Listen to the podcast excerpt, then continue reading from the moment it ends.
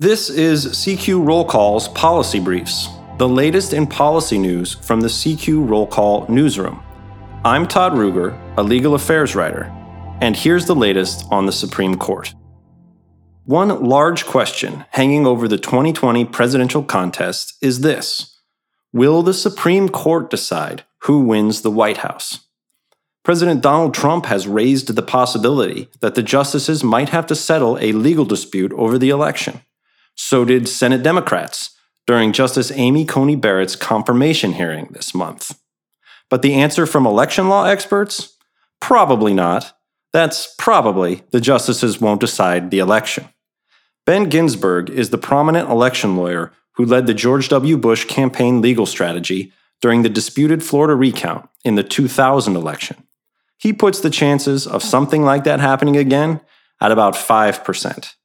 Ginsberg bases that mainly on two things.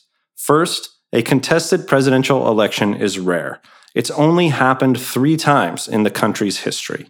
Second, the 2000 election had one state that was remarkably close, and that state also determined the outcome of the entire election.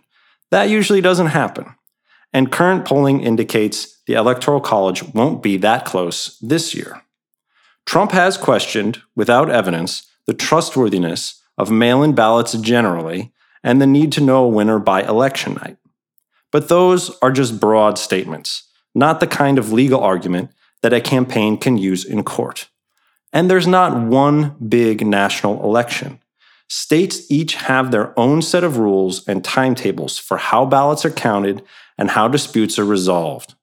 Trump's campaign will need to find evidence in each place it wants to bring a challenge that could eventually get to the justices.